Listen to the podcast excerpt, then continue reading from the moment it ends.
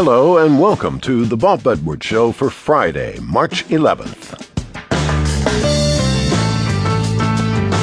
This is the time of year when high school seniors learn if they've been accepted by the college of their choice. Andrew Ferguson went through the college admissions process with his son. He's written a book about it titled Crazy U One Dad's Crash Course in Getting His Kid into College.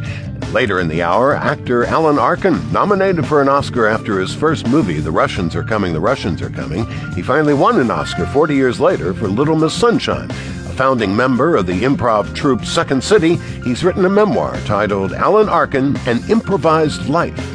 And then another essay in our series, This I Believe, this one by scientist and divinity school student Kimberly Woodbury.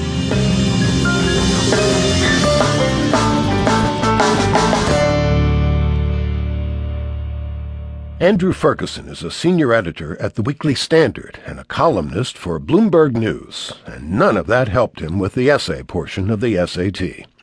Ferguson sat for the test as part of his research for Crazy U, his account of the grueling and sometimes absurd process of getting into college.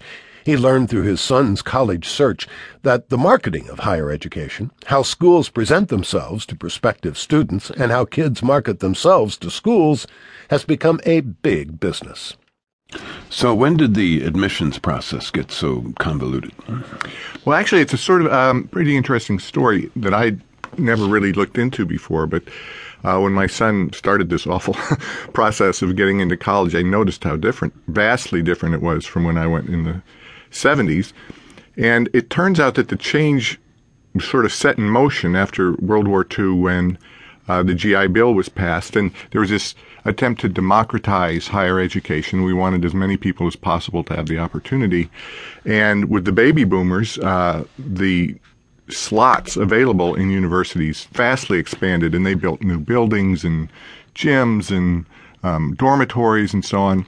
And somewhere in the early 70s, middle 70s, some very far-sighted people looked down the road and saw that there was a huge demographic dip that they were about to fall into, that the kids of the baby boomers were going to drop off drastically in numbers.